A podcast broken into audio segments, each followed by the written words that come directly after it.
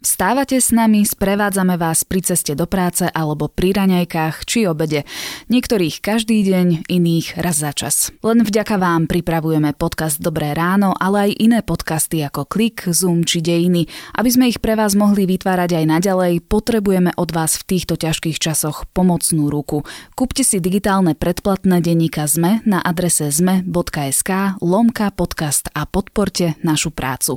Ešte raz zme.sk lomka podcast. Ďakujeme. A teraz už dnešný diel Dobrého rána.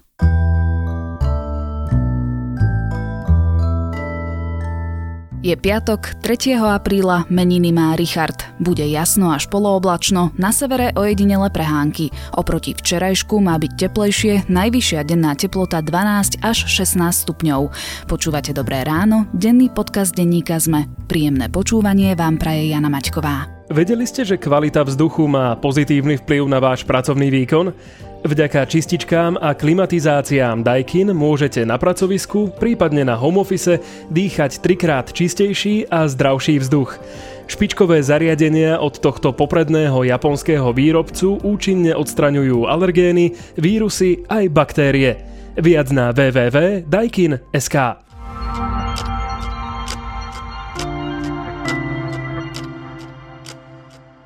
Pozrime sa na krátky prehľad správ.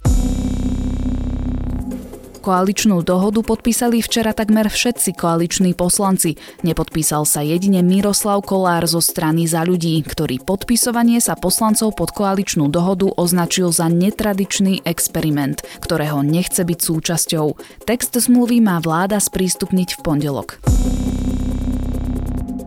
Vláda po týždni odvolala štátneho tajomníka ministerstva dopravy Jána Maroša z Oľano. Maroš vraj z funkcie odchádza na vlastnú žiadosť a má sa stať poradcom premiéra.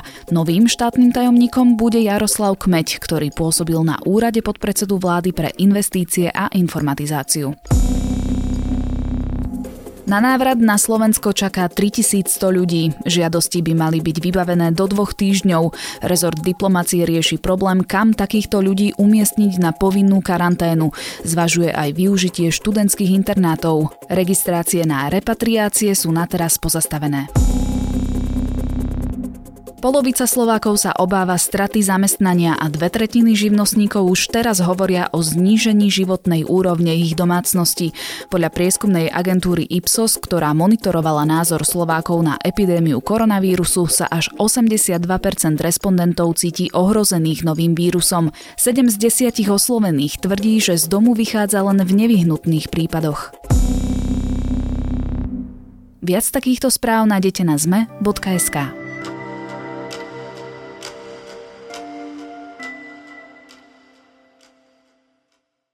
sobotu ešte s radosťou oznamoval znovu otvorenie galantérií, záhradkárstiev či stavebnín, v útorok už spomínal vypnutie krajiny. Premiér Igor Matovič začal v svojej retorike pritvrdzovať a spomína výrazy ako prísna izolácia, hermeticky uzavreté hranice či vojenské zásobovanie.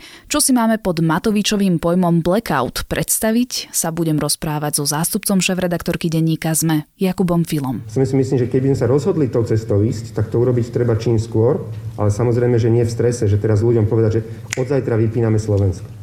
Sviť v kľude, fajn, ľudia, poďme sa, nadýchneme sa, pripravme sa a nachystajme, lebo to musí byť potom absolútna vojenská disciplína. Tam nemôže nikto zlyhať, lebo jednoducho niekto zlyhá a my tu celé Slovensko bude strádať pár týždňov a, a, a niekto to pokazí. Takže to musí byť od A do Z premyslené a naozaj vojenská disciplína, ale s jasným cieľom poraziť nepriateľa. Jakub, čo to ten Matovičov blackout vlastne je? Ako si ho predstavuje? No ja úplne na úvod poviem taký disclaimer. Ja nie som ani epidemiológ, ani nejaký lekár, ani, ani nejaký bezpečnostný odborník, takže to, o čom sa budeme rozprávať, eh, by mali tí posluchači, alebo teda posluchači, prosím zberte ako nejaké názory potom, ako som si proste nejakých pár vecí prečítal. A teraz k tej otázke Matovičovho blackoutu. V prvom rade pomenovanie blackout, hoci sme ho všetci prevzali, je dosť nesprávne, hej, lebo keď sa pozrieme na nejaké slovníkové veci, tak eh, blackout je výpadok eh, prúdu alebo strata vedomia Skôr by sme sa mali rozprávať o nejakom lockdowne, hej, o nejakom uzamknutí, uzavretí, ale veď dobre, netreba slovičkáriť, kľudne môžeme používať blackout ako, ako to popisoval Igor Matovič. No a v tom jeho ponímaní, alebo respektíve o tom jeho ponímaní nevieme až tak veľa povedať, hej? lebo on to slovo použil na dvoch tlačových konferenciách. Na jednej sa po novinárskych otázkach širšie o tom rozhovoril, ale ako keby my, my nepoznáme žiadne konkrétne kontúry.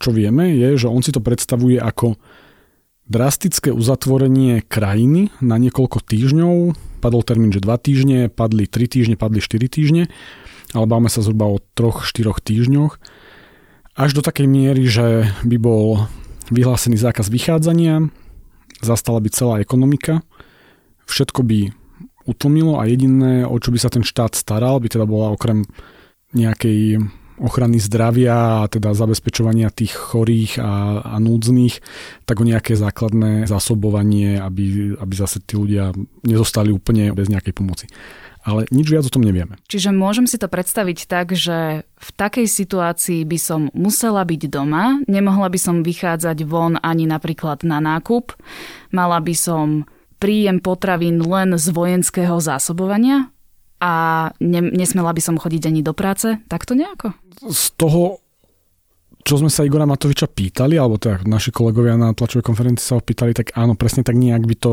vyzeralo. On dokonca hovoril, že ľudia by nechodili venčiť psov, čo teda, ja nie som psičkár, ale to si úplne neviem predstaviť. Neviem, neviem, neviem či si to vedia psičkári predstaviť, tí, ktorí nemajú záhradu. Takže áno, bolo by to nejaké akože zásadné uzavretie celej tej krajiny. Ono, buďme féroví a povedzme si, si, že tá myšlienka nie je úplne utrhnutá od reality, lebo s nejakou formou lockdownu sme sa stretli, alebo sa stretávame aj v iných krajinách. Samotný Wuhan v Číne vlastne bol uzavretý úplne hermeticky. Dokonca som čítal taký článok, a nechcem teraz šíriť hoax, lebo som to neverifikoval, ale že tam som čítal aj takú informáciu, že tam ľudí, ľudí akože zatvorili doma a zavárali dvere, aby, aby nemohli vychádzať, ale to prosím vás berte s rezervou. Ale nejakú formu lockdownu vidíme v Taliansku, vidíme ju v Amerike, vidíme ju v Španielsku, kde z okolností mám tiež nejakých blízkych v Barcelone a ako oni už, už niekoľko týždňov sedia doma, lebo tam je že zákaz vychádzania. No dobre, ale to hovoríme o mestách alebo provinciách. Dá sa niečo takéto aplikovať na úroveň štátu? Pokúša sa napríklad to teraz India, ktorá má 1,3 miliardy ľudí, ktorá vlastne vyhlásila akože obrovskú karanténu na celom území štátu. Prechádzajú odtiaľ veľmi škaredé informácie o tom, ako to tam policia naozaj násilím vyžaduje a že, že dochádza, dochádza k ubytiu rôznych ľudí, čo si ja úplne neviem predstaviť. Ja som v Indii bol v auguste a ako ja som mal obrovský stred kultúr práve toho, ako tí ľudia sú furt na ulici a furt chodia a to musí byť akože úplne šialené. Takže asi sa to dá. Asi sa dá uzavrieť štát do, do, nejakého, do nejakého lockdownu, blackoutu a na Slovensku by sa to určite dalo spraviť. Hej. Ako asi, asi každý z nás si vie v nejakom extrémnom scenári predstaviť, že budeme čúšať 4 týždne doma.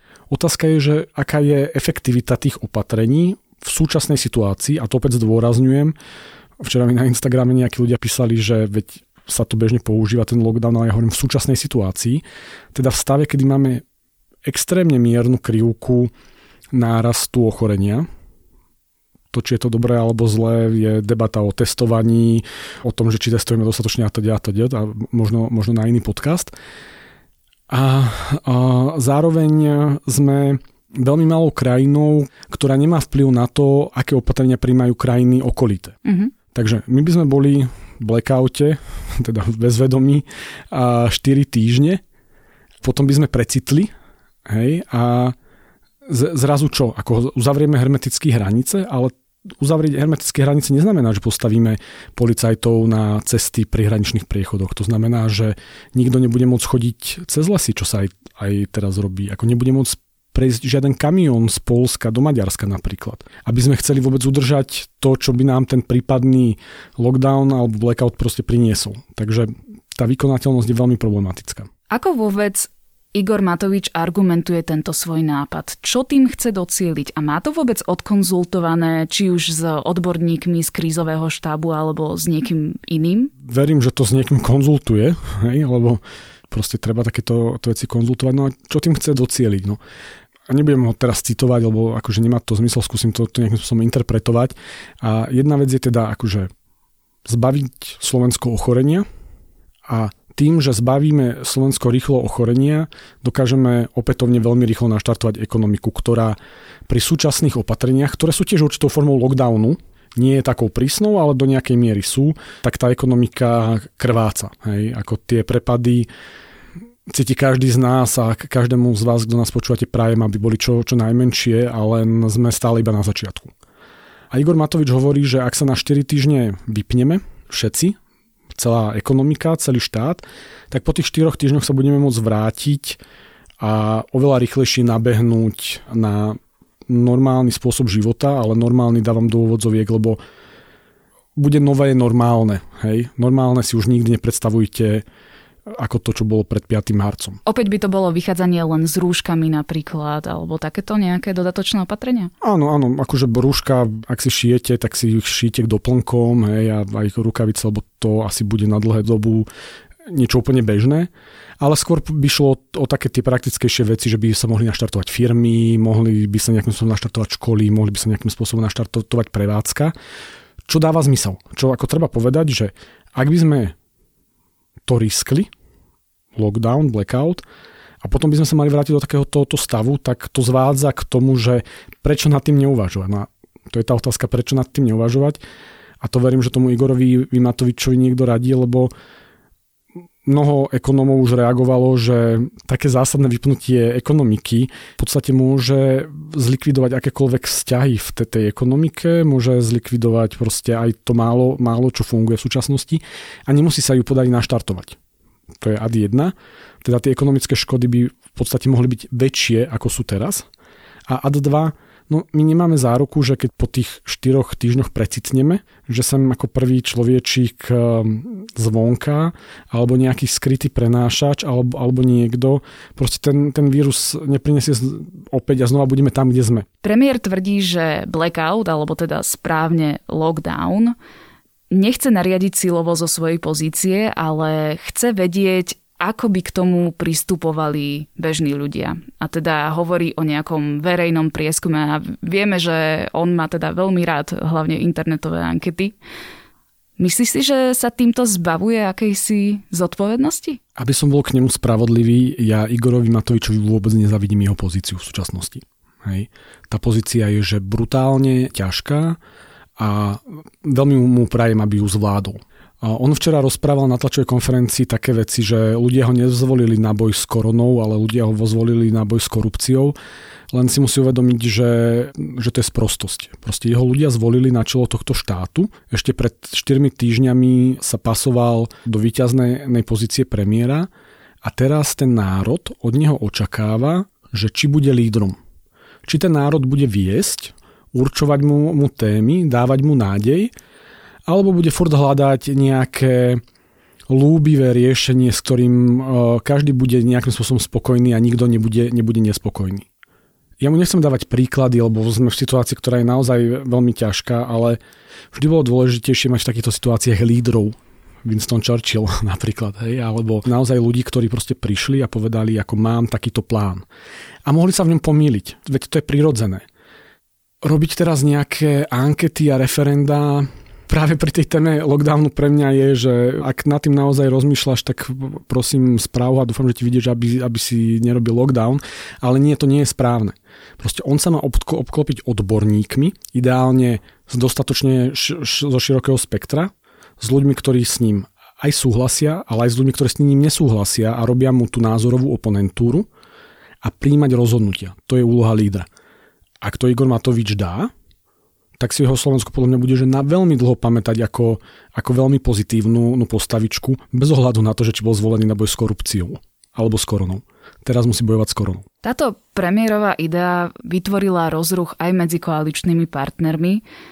V tomto čase, keď nahrávame tento podcast, tak ešte zasada stále vláda, ale doteraz sa vyjadrili proti jeho návrhu Richard Sulík z SAS a Veronika Remišová za ľudí.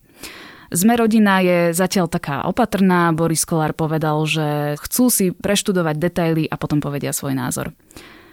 Je možné, že práve táto téma bude prvou koaličnou krízou? My sme teraz v takej zvláštnej situácii, lebo My síce máme vymenovanú vládu a tá vláda už podpísala dve rôzne koaličné dohody, ale v podstate tá vláda, keby som bol úplne ako keby právny purista, tak stále nemá legitimitu, lebo parlament jej nevyslovil dôveru schválením programového vyhlásenia vlády. Takže otázka, že či hrozí nejaká koaličná kríza, tak akože najprv majme vládu a potom nech má vláda svoje krízy. Ale to veľa podstatnejšie je, že no veď Richard Sulík alebo povedzme aj Veronika Remišová ako veľmi správne povedali, že to opatrenie v súčasnosti je nechcem povedať, že hlúposť, ale že proste nie, nie je správne. Máme veľmi nízku nábehovú krivku ochorenia, vďaka Bohu za tie opatrenia, ktoré presadil Valo, Droba, Lunter a potom samozrejme akože pod ich tlakom aj Pelegrini.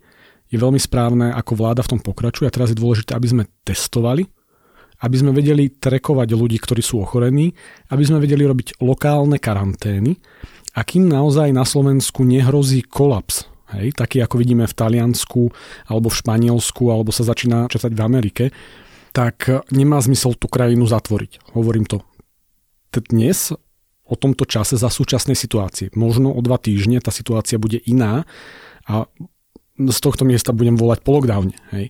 Ale dnes veľmi správne hovorí aj Richard Sulík, aj Veronika Remišová, aj kopec ekonómov a v podstate aj veľká časť epidemiológov je taká, taká opatrná v, to, tom, v tom volaní po lockdowne, že to proste nemá zmysel. A keď som už pri tých epidemiológoch, tak oni hovoria, správne, že z hľadiska vývoja epidemiologickej situácie ten lockdown má zmysel v nejakom momente. Ale stále aj mnohí z nich hovoria, že, že nie teraz v našej súčasnej situácii. Šetríme si takéto extrémne opatrenie pre prípad, že k nemu bude nevyhnutné, aby sme pristúpili v budúcnosti a robíme všetko preto, aby sme k nemu pristúpiť nemuseli. Zatiaľ sa nám to darí, a tá vláda by mala proste veľmi razantne pokračovať v tých cieľených opatreniach. Aj mne to tak príde, že tá hlavná diskusia okolo toho nápadu Igora Matoviča je tá, že či to neodkláňa zbytočne pozornosť od vecí, ktoré sú skutočne potrebné. A to je to, čo si spomínal. Trekovanie, nárast testovania, po prípade väčšia pomoc pre ekonomiku. Nie je to len zbytočné vyvolávanie paniky v tejto dobe? No ak tú otázku položíš takto, tak poviem, že áno je v dnešnej dobe. Znova, znova. Viem, že to zdôrazňujem veľmi často a veľakrát tento podcast, ale, ale, ale je to toto dôležité.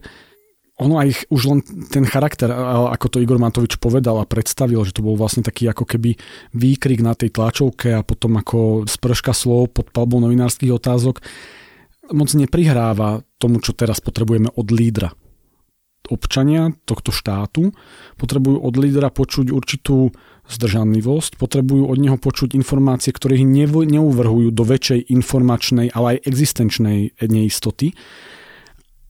Preto by si mal líder akýkoľvek, ak chce byť lídrom, teda ak chce byť napríklad Igor Matovič lídrom, veľmi dobre v súčasnosti premýšľať, čo púšťa do, do verejného priestoru. Lebo jedna vec je akože chacha vtipná fotka v ponožkách na úrade vlády, lebo budíš, hej, keď má tú, tú potrebu exibovať, nech exibuje, ale keď už prehovára k národu, tak nech, nech tomu národu dáva informácie, ktoré ten národ potrebuje a nie len také výstrelky preto, aby sme sa mali o čom rozprávať. Uvidíme teda, aké budú ďalšie kroky Igora Matoviča. O jeho nápade ohľadom blackoutu alebo lockdownu som sa rozprávala so zástupcom šéf-redaktorky denníka ZME Jakubom Filom. Takéto zásadné rozhodnutie chcem, aby sme spravili všetci spolu ako spoločenstvo zodpovedných ľudí, ktorí vedia, v akej situácii sme. Čiže ľuďom najprv povedať absolútnu pravdu, povedať nás, čo nás čaká aj v októbri, aj v marci budúceho roku, povedať si druhú cestu, ktorou by sme mohli ísť, povedať si, čo by to obnášalo, že naozaj to by bolo mesiac uh, slzy, pot a, a teda uh, strádanie veľmi veľa vecí, ale s obrovskou šancou, že ten vírus by sme naozaj eliminovali. A potom áno, s hermeticky uzavretými hranicami alebo s extrémne prísnym uh, hygienickým režimom na hraniciach by sme dokázali jednoducho normálne na Slovensku žiť.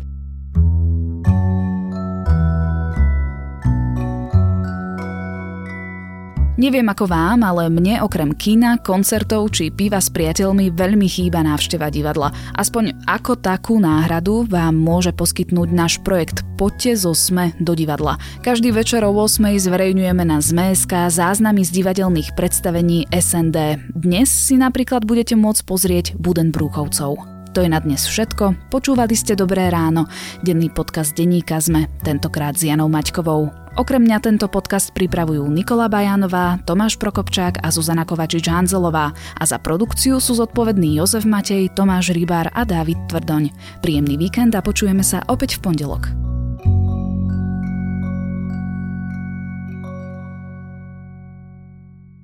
Myslíte si, že doma dýchate naozaj zdravý vzduch? Ak chcete mať istotu, spolahnite sa na čističky vzduchu a klimatizácie japonskej značky Daikin. Vďaka špičkovým technológiám filtrácie účinne odstraňujú alergény, vírusy aj baktérie a vy môžete doma dýchať trikrát čistejší a zdravší vzduch. Viac na www.daikin.sk